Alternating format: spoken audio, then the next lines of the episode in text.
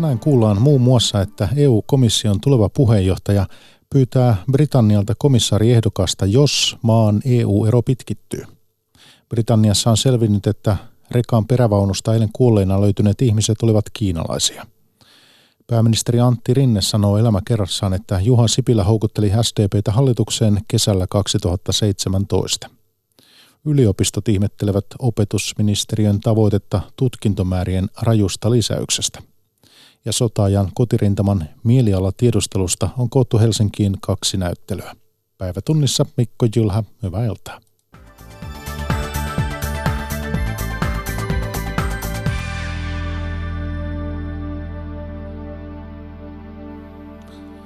Britannian pitkittyvä ero Euroopan unionista mutkistaa myös uuden EU-komission nimittämistä.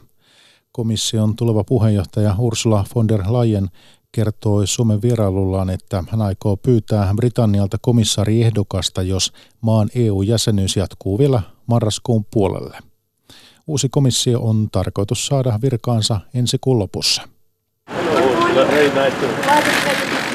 Euroopan komission seuraavaksi puheenjohtajaksi valittu Ursula von der Leyen tuli Helsinkiin tapaamaan puheenjohtajamaan Suomen johtoa. Alun perin von der Leyenin piti päästä aloittamaan työnsä ensi kuun alussa puhtaalta pöydältä.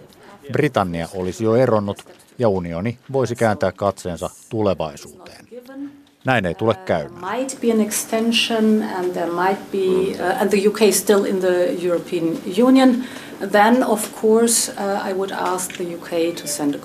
Jos jatkoaika hyväksytään ja Britannia on marraskuun alussa yhä EUn jäsen, totta kai pyydän Britanniaa lähettämään komissaarin, von der Leyen sanoi. Brittiläisen komissaariehdokkaan nimeäminen olisi uusi nöyryytys Britannian pääministerille Boris Johnsonille, joka on pistänyt paljon arvovaltaa kiinni Britannian eroamiseen kuun lopussa, eli ensi torstaina. Jäsenmaat pohtivat parhaillaan jatkoajan myöntämistä Britannialle. Pääministeri Antti Rinne sanoi, että valtaosa maista kannattaa jatkoa. Päätös voisi siirtää Britannian eropäivän tammikuun loppuun. Kovin hyvin ei ole mennyt von der Leyenillakaan – Euroopan parlamentti on hylännyt kolme hänen komissaariehdokastaan. Parlamentin uusintakuulemisten takia uuden komission aloitus lykkääntynee ainakin joulukuun alkuun. The only candidate uh, we are missing at the moment being is uh, one from Romania. So I think and I hope that within uh, the next days they Romanian ehdokas vielä puuttuu. Toivon, että he ehdottavat jotakuta lähipäivinä, von der Leyen sanoi. Ranska asetti tänään uudeksi komissaariehdokkaakseen entisen talousministerin Thierry Bretonin. Korvaavat ehdokkaat lisäävät miesten osuutta komissiossa, joka pyrki sukupuolten tasapainoon. This will be the commission with uh, the largest proportion of women ever. Silti on varmaa, että tässä komissiossa naisten osuus on suurempi kuin koskaan, von der Leyen sanoi. Toimittaja oli Petri Raivio. Rekasta Britanniassa kuolleina löytyneet 39 ihmistä olivat kiinalaisia. 39 ihmisen ruumiit löytyivät eilen Essexistä Itä-Englannista. Kuolleista 31 on miehiä ja kahdeksan naisia. Uhreista yksi on mahdollisesti teini-ikäinen ja muut aikuisia.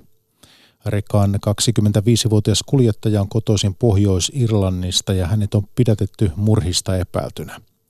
Poliisi ei ole kommentoinut, onko kyseessä ihmissalakuljetus. Rikostorjuntayksikön päällikkö Petri Härmä rajavartiolaitokselta arvioi, että ihmissalakuljetus uhkaa ilmiönä lisääntyä, kun kaikille ei ole laillisia väyliä maahan tuloon. Europolin arvioiden mukaan ihmissalakuljetus on vuositasolla miljardien eurojen arvoista rikollista liiketoimintaa, josta syntyvät rahavirrat kulkeutuvat pääosin Euroopan ulkopuolelle, Härmä kertoo. Häntä haastattelevat aamulla Rosa Kettomäki ja Tommi Franti. Tämä reitti on tietenkin selvityksessä, paljon muitakin asioita selvityksessä, mutta tämä ei ole ensimmäinen kerta, vaan neljä vuotta sitten Itävallassa vastaava tapaus. Rekan kyydistä löytyi 71 kuollutta. Onko tämä osa laajempaa ilmiötä? Kuinka laajasta ilmiöstä on kyse? No, selväähän on, että kun siirtolaisuuspaine kasvaa ja rikolliset haluaa tehdä mahdollisimman helposti rahaa, niin tämmöinen ihmissalakuljetus, massiivisempi salakuljetus, missä useampia henkilöitä laitetaan samaan konttiin, niin se on totta kai huomattavasti heille taloudellisesti kannattavampaa kuin yksittäisten henkilöiden tuominen. niin kyllähän se on selvää, että tämmöisessä siirtolaisuuspaineessa tämä ilmiö nostaa erittäin voimakkaasti päätään. Niin, jos ajatellaan nyt vaikka viikossa tai päivässä, niin kuinka monta tämän tyyppistä kuljetusta pyörii tuolla ympäri Eurooppaa? Pystyykö sitä arvioimaan? Sitä on aika mahdoton arvioida, että voi olla, että Frontex, Euroopan raja- ja merivartiovirasto sekä sitten Europol, josta jo mainitsittekin, niin heillä varmasti on semmoisia lukuja, joita he ovat miettineet, mitä tässä ilmiössä pyörii. Hmm. Jos me yritetään nyt hahmottaa tätä ilmiötä, laajaa ilmiötä, niin ihan peruskysymys, miksi ihmisiä salakuljetetaan? Ihmiset haluaa paremman elämän toivossa liikkua. Ihmiset on liikkunut aina, erilaiset siirtolaisuusvirrat on aina olleet osa historiaa. Ja tässä on ihan samasta ilmiöstä kyse. Nyt vaan rikollisorganisaatiot on huomannut tässä valtavan tulonlähteen. Ja koska laillista reittiä kaikille ei ole, niin käytetään näitä laittomia väyliä. Mm. Näillä laittomilla väylillä liikkuvat ihmiset Euroopassa, niin mitä nämä heidän kotimaansa sitten yleisesti on? No yleisesti ottaen ne on sellaisia maita, missä on jonkinnäköinen kriisi. Tai sitten yle, siis se, heidän yleinen elintaso on huomattavasti alempi kuin meillä täällä Euroopassa. Toivo paremmasta ajaa tämmöisiinkin tekoihin. Jos ajatellaan näitä ihmissalakuljettajia, näitä salakuljetuksessa. Siellä kuolee ja katoaa joka vuosi tuhansia ihmisiä, jos puhutaan maailmanlaajuisesti. Ja monet salakuljetuksen uhrit joutuu pakkotyö ihmiskaupan uhreiksi. Kuka tästä toiminnasta hyötyy? Rikollisorganisaatiot. Se harmaa talous, mikä tässä hyötyy, niin se on Euro, Europolin arvioiden mukaan sehän on miljardeja euroja, mitä vuosittain rikolliset hyötyy tästä toiminnasta. Ja mitä tiedämme näistä organisaatioista? No Yleisesti ottaen ne toimii Euroopan ulkopuolella. Eli rahavirrat on selkeästikin häviää tuonne Euroopan ulkopuolelle. Ja semmoinen perusolettama monesti on ollut, että nämä yleisesti ottaen tavallaan samaa etnistä taustaa omaavia henkilöitä. Tämä ei ole tietystikään aina täysin näin, mutta yleisesti ottaen tavallaan se on oma etninen tausta, jotka sitten avittaa näitä ihmisiä eteenpäin. Mutta miten se ketju niin kuin toimii? Totta kai ne, jotka läht, laittaa sen ketjun liikkeelle, on sieltä samoista maista kuin mistä nämä ihmiset, jotka lähtee. Mutta kyllähän esimerkiksi sitten näitä ää, kuljetuksia, keitä ne on, jotka niitä rekkoja sitten ihan oikeasti ajaa. Voitko kuvata sitä ketjua? No nykypäivänä varmaan voidaan sanoa niin, että ne on tämmöisiä alihankkijoita. Eli toisin sanoen se varsinainen pääorganisaatio, he, heillä on niin kuin tämä tämä idea siitä, kuinka tämä yleisesti ottaen tämä organisoida ja sen jälkeen on sitten kyse asiakirjoista, mikäli tullaan ihan normaalia väyliä pitkin tai sitten hankitaan tämmöinen ihmissalakuljetuskontti, jonka kautta ne tulee, niin sen jälkeen sitten tämmöisellä alihankintaperiaatteella niin voi olla, että kontti hankitaan toisaalta ja sitten tämä kuljettaja hankitaan toisaalta ja monesti saattaa olla niin, että kuljettaja ei edes tiedä, mitä hän kuljettaa. Mm. Niin tämä on tosiaan rikollisuuden alana paljon tuottavampi kuin esimerkiksi huumekauppa tai asekauppa, näin on nyt arvioitu. Niin mistä se johtuu, että nimenomaan ihmissalakuljetus on niin taloudellisesti kannattavaa rikollisuutta? No ensinnäkin ihmisten hätä, tämä halu parempaan. Hmm. Ja toinen asia on se, että, että jos ajatellaan tämmöistä kuljettamistoimintaa, niin silloin kun puhutaan aseista tai huumeista, niin ne vaatii aina kuljettajan. Hmm. Siinä pitää aina olla joku, joka sen tavaran vie.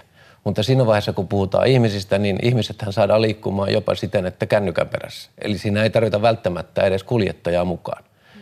Niin siinä vaiheessa tavallaan se riski kiinni jäämisestä on huomattavasti pienempi. No, tämä on ilmiö, johon tietenkin yritetään puuttua EU-sakin, mutta miten, miten EU-ssa puututaan? Frontex ja samoin Europol, niin kumpikin tekee omalla sarallaan sitä työtään. Frontex, joka vastaa meidän ulkorajojen turvallisuudesta – niin tekee ulkorajoilla työtä tämän ilmiön eteen. Ja Europol ja siellä European Smuggling, Migrant Smuggling Center, joka on keskittynyt ainoastaan tällaiseen toiminnan havaitsemiseen, estämiseen, tutkimiseen, analysointiin, niin he pyrkii kartottamaan ja mitä paremmin me päästään perille siitä, että miten nämä organisaatiot toimii, niin sen paremmin me päästään ikään kuin siinä alkuvaiheessa kiinni tekijöihin. Ja tarkoitushan ei suinkaan ole löytää näitä salakuljetettuja ja laittomasti maahantuotuja, vaan päästä kiinni sinne organisaatiotasoon.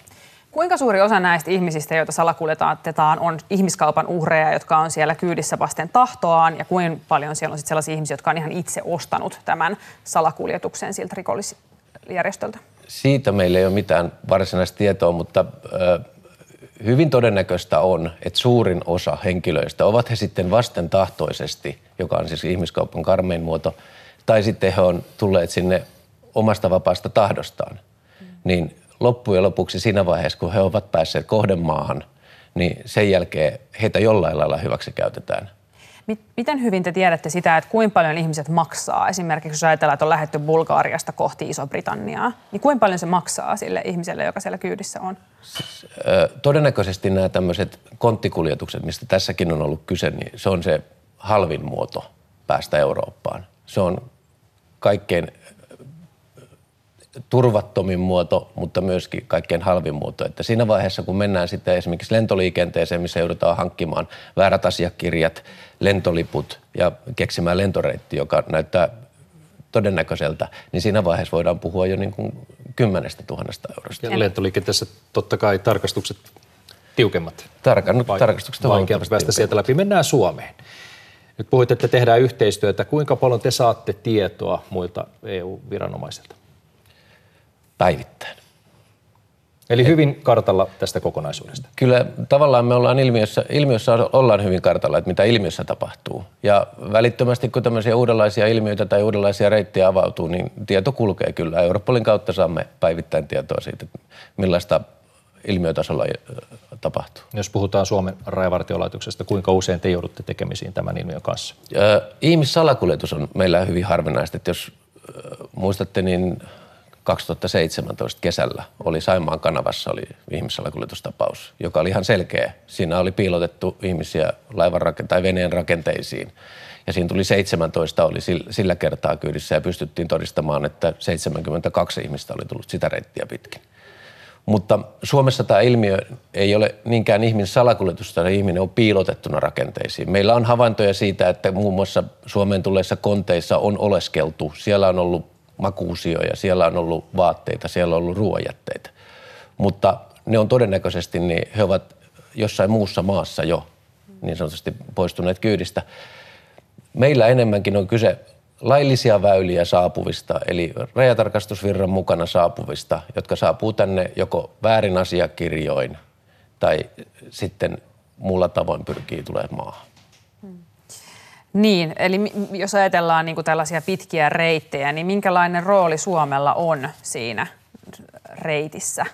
No aiemmin Suomi oli ihan selkeästi kauttakulkumaa. Eli kohdemaat oli Ranska ja Britannia suurimmilta osin. Mutta kyllä nykypäivänä niin Suomi on myöskin haluttu tämmöinen paikka saapua tänne asumaan.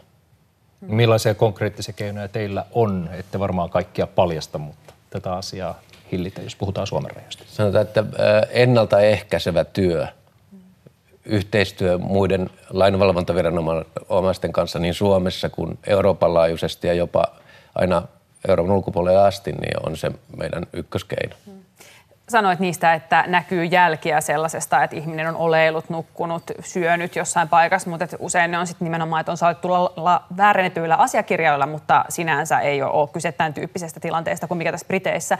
Niin kuin usein ää, tutkitaan sen tyyppisiä tilanteita, missä voisi olla jotain yhteyksiä tämmöiseen myös ihan ihmissalakuljetukseen? Onko se päivittäistä, viikoittaista, kuukausittaista? Kyllä se meillä on harvinaisempaa. Että voitaisiin sanoa, että vuostasolla niin tämmöisiä havaintoja niin viidestä kymmeneen ihan selkeästi niin kuin ihmissalakuljetustyyppistä, mutta tätä niin sanottua laittoman maahantulon järjestämistä, eli tullaan laillisia väyliä väärin asiakirjoin, niin se on ihan, voisi sanoa, että lähes päivittäistä.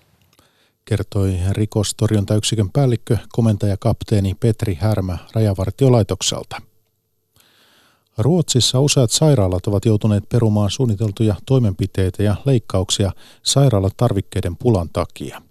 Ongelmien taustalla on hankintapalvelun voittanut yritys, joka ei ole pystynyt toimittamaan tarvikkeita. Kirsi Heikel jatkaa Tukholmasta. Ruotsin sairaalakaos on jatkunut jo kolmatta viikkoa. Ongelmat alkoivat, kun lokakuun alussa viidellä alueella vaihtui sairaalatarvikkeiden toimittaja. Apotekjens-niminen yritys voitti kilpailutuksen – Yrityksen tarjous oli halvin, mutta sillä ei ollut minkäänlaista kokemusta sairaaloiden välineiden toimituksesta. Ongelmat alkoivat samana päivänä, kun sopimus astui voimaan. Useat viiden alueen sairaalat ovat jääneet ilman tilaamiaan tarvikkeita. Niillä ei ole ollut muun muassa kumihanskoja, desinfiointiainetta, letkuja, koeputkia, jopa vessapaperista on ollut pulaa. Esimerkiksi Örebruussa henkilökunta on kuljettanut pyörällä materiaalia terveyskeskuksista sairaalaan. Uppsalan yliopistosairaala sai kriisin keskellä kuormallisen letkuja moninkertaisesti enemmän kuin tilasivat. Sairaanhoitaja Ida Persson sanoo, ettei tiedä itkeäkö vai nauraakko. Här har vi liksom fått massor av slangar, för det saknade vi. Så vi har fått så mycket slangar så att det är mer slangar än vad vi behöver. Man vet inte om man ska skratta eller gråta. Tilanne on vakava. Leikkauksia ja toimenpiteitä on jouduttu perumaan monissa sairaaloissa, muun muassa syöpäleikkauksia. Tarvikkeita on jouduttu säästämään vain kriittisiin leikkauksiin, esimerkiksi onnettomuuspotilaille. Yritys on kommentoinut, että sopimuksen alkaessa sairaaloiden omat varastot olivat liian alhaiset. He kritisoivat myös hoitohenkilökuntaa siitä, että he alkoivat soittaa yritykseen tavaroiden perään sen sijaan, että olisivat käyttäneet IT-palvelua. Tämä kuormitti yritystä. Apotek yrityksen toimitusjohtaja irtisanoutui sunnuntaina, mutta jäi muihin tehtäviin yritykseen. Se ei ole vieläkään pystynyt kertomaan, milloin se saa toimitukset kuntoon. Erik Aronsson Apotek Tjänstenistä. Nej, tyvärr så har vi ingen prognos just nu, utan jag får be återkomma med. Ruotsissa on käynnistynyt nyt keskustelu, mitä tämä kaos kertoo maan kriisivalmiudesta. Tukholmasta Kirsi Heikkel.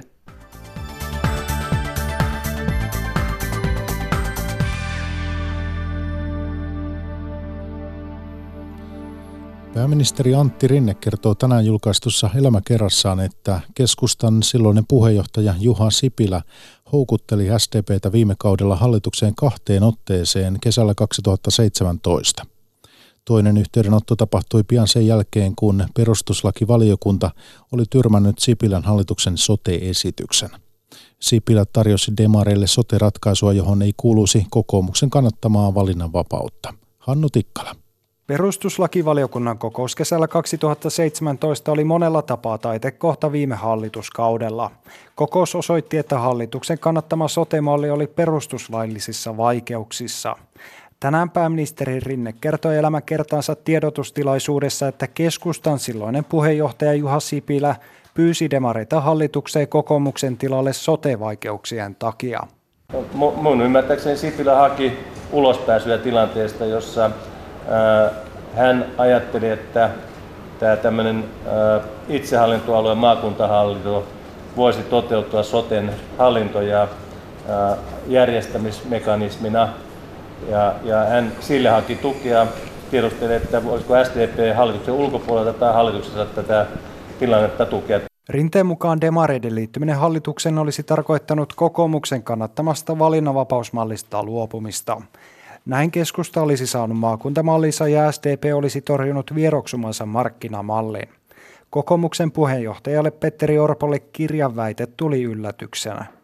Jos tämä pitää paikkansa, niin se vaan kertoo silloin siitä, että keskustalla oli niin suuri huoli maakuntahallintonsa eteenpäin menosta, että he oli valmiit myymään hallituspohjan.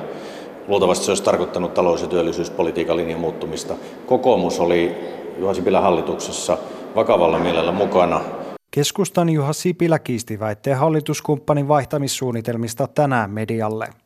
Juha Sipilä, pitävätkö nämä Antti Rinteen väitteet paikkaansa tapaamisesta Porissa? Hallitus pitävät paikkansa. Mä oon tavannut montakin kertaa Antti Rinteen. Ja, ja tuota, mutta hallitusikkuna oli viime kaudella auki oppositiolle vain kerran. Se oli 2017 perussuomalaisten hajoamisen yhteydessä, mutta pidin tarpeellisena tavata oppositio johtajaa ja oppositiota myöskin kauden aikana. Rinteen mukaan väitetty hanke kaatui demareiden vastustukseen. Ja se lähtökohta meillä oli tuossa tilanteessa jo vaalikauden loppupuolella, että vain uudet vaalit on se oikea tapa hallitusvaltaan pyrkiä. Lopulta demarit nousivat hallitukseen kevään eduskuntavaalien jälkeen yhdessä keskustan kanssa. Yliopistojen ja korkeakoulujen halutaan kouluttavan tuhansia uusia opiskelijoita lähivuosina – Korkeakouluvisio 2030 on huima suunnitelma, jonka mukaan puolella 25-34-vuotiaista olisi 10 vuoden kuluttua korkeakoulututkinto. Nyt yliopistoissa ja ammattikorkeakoulussa ihmetellään, miten tavoitteeseen voidaan päästä. Markku Sandel. Turun yliopistonmäellä liikkuu lähivuosina entistä enemmän opiskelijoita, kun tutkintoja pitäisi valmistua joka vuosi 8000 enemmän Suomen korkeakouluista. Tavoite siitä, että 10 vuoden kuluttua 25-34-vuotiaista puolet olisi suorittanut korkeakoulututkinnon, on kyllä hieno, mutta tällä hetkellä siihen ei ole varattu yhtään resursseja. Professoriliiton mukaan tutkintomäärien lisäys 40 prosentilla vaatii huomattavaa lisäystä myös opettajien määrään. Professoriliiton puheenjohtaja Jouni Kivisto-Rahnasto. Se on tutkijoista ja tutkim, tutkijoiden tutkimustyöstä pois kaikki tämä koulutuksen lisäys, mikä on sinänsä erittäin kyllä, kyllä vaarallinen kehityssuunta, koska Suomessa nimenomaan tutkimus- ja kehitystoiminnan määrä on viime vuosina pudonnut erittäin, erittäin paljon. Ensi vuoden budjetissa valtiolta on tulossa yliopisto yliopistoille rapiat 40 ja ammattikorkeakouluille 20 miljoonaa euroa. Jos me katsomme, että mitä me tarvitsemme tämän koulutuslisäyksen lisäämiseen, niin se ei tarkoita 40 miljoonaa, vaan se tarkoittaa enemmänkin 400 miljoonaa. Tiistaina opetusministeriö julkisti tutkintotavoitteet vuosille 2020-2024. Yliopistojen ja ammattikorkeakoulujen ilmoittamat tavoitteet menivät jopa ministeriön rajojen yli. Turun yliopiston rehtori Jukka Kola.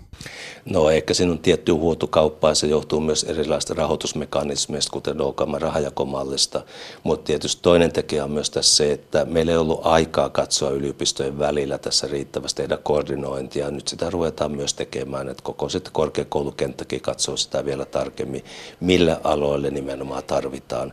Satojen uusien opiskelijoiden koulutus on joka tapauksessa haasteellista kyllä me yliopistoina korkeakouluna halutaan olla vastaamassa sitten siihen sanotaanko tarpeeseen, mikä on tämä osaamisvaje, osaajapula Suomessa.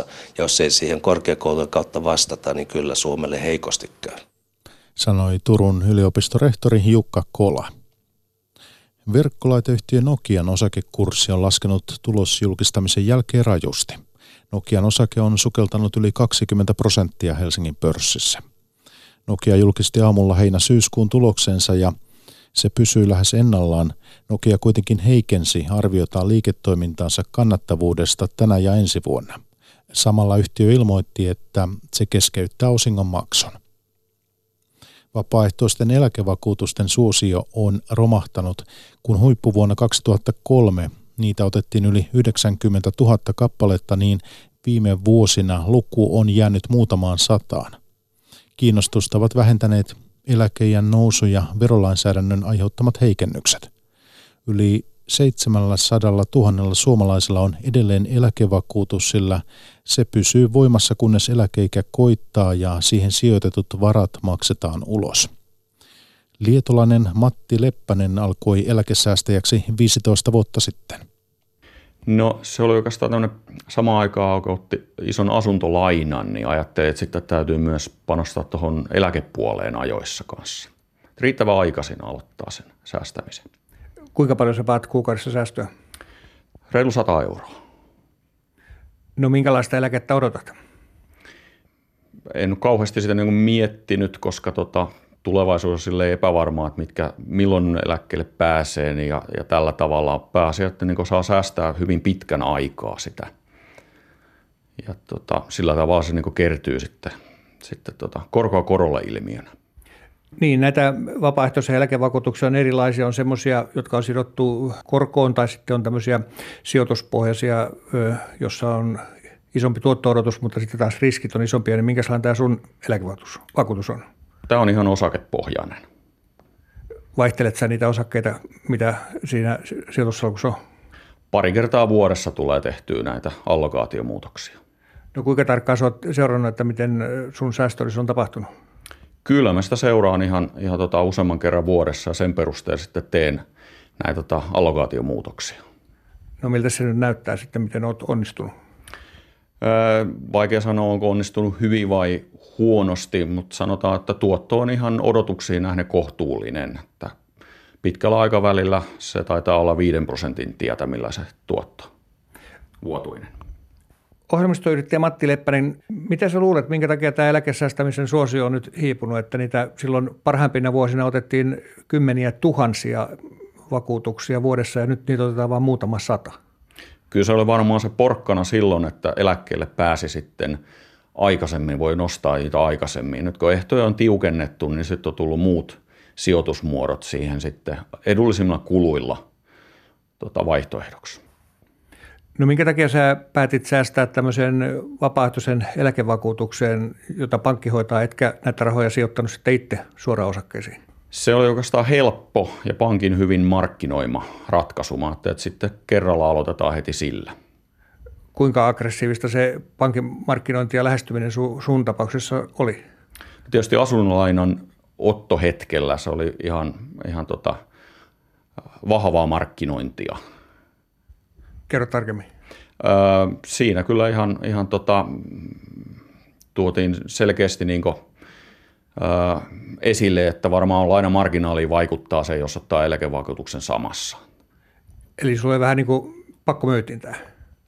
Joo, oikeastaan niin kyllä, joo. No mitä ne sanoi sitten, että kuinka paljon se vaikutti sitten siihen lainaan, että jos otat eläkevakuutuksen? Sitä mä en saanut tietää, mutta tota, marginaali tuli sen verran alhaiseksi, että se kannatti se eläkevakuutus sitten ottaa siinäkin. No 15 vuotta olet nyt harrastanut tätä eläkevakuutussäästämistä, niin oletko tyytyväinen? Joo, olen mä tyytyväinen erityisesti siihen, että aloitti sen niin aikaisin, aikaisessa vaiheessa. Minkä ikäinen sä silloin olit?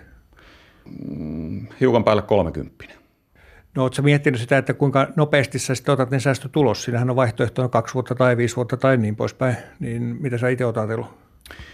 En ole vielä ajatellut sitä tota, laisinkaan. Se on sitten enemmän sen ajan murhe. Sanoi ohjelmistoyrittäjä Matti Leppänen. Häntä haastatteli Yrjö Jeltä. Lisää eläkevakuutuksista Yle verkkosivuilla. Kannattaako jatkaa vai ei? Asiantuntijat vastaavat.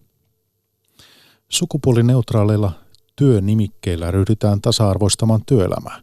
Työhakupalvelu Duunitori on ottanut käyttöön ammattinimikkeet, joissa ei ole nais- ja mies-sanoja. Esimerkiksi palomiehen töitä voi hakea nyt yrityksen sivulta myös pelastajan tai palopelastajan nimikkeillä. Kokonaan uusia nimikkeitä on kymmeniä. Yritys kehitti niitä yhdessä kotimaisten kielten keskuksen kotuksen kanssa – Työelämä on Suomessa jakautunut miesten ja naisten töihin. Iso osa työnimikkeistä vahvistaa tätä kahtia jakoa. Esimiehistä asiamiehiin tai lakimiehiin, toisaalta aula- ja bingoemäntiin. Työnhakusivusto Duunitori linjasi, että heidän sivultaan töitä voi etsiä jatkossa myös neutraaleilla sanoilla. Idea sai alkunsa sisältöpäällikkö Laura Gladin havainnosta.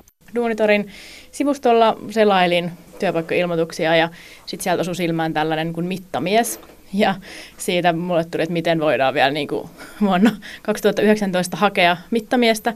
Kun mä sitten vähän googlettelin, niin sillähän on siis ihan selkeä tota, sukupuolineutraali nimike, eli mittaaja. Siitä lähti sitten vähän niin kuin meillä tämmöinen laajempi keskustelu heti käyntiin, että voitaisiko me tehdä tälle jotain. Kokonaan uusia nimekkeitä on muotoiltu yhdessä kotimaisten kielten keskuksen kanssa. Esimerkiksi kolamiehen töitä voi hakea lumen kolaajalla, katsastusmiehen töitä katsastajalla.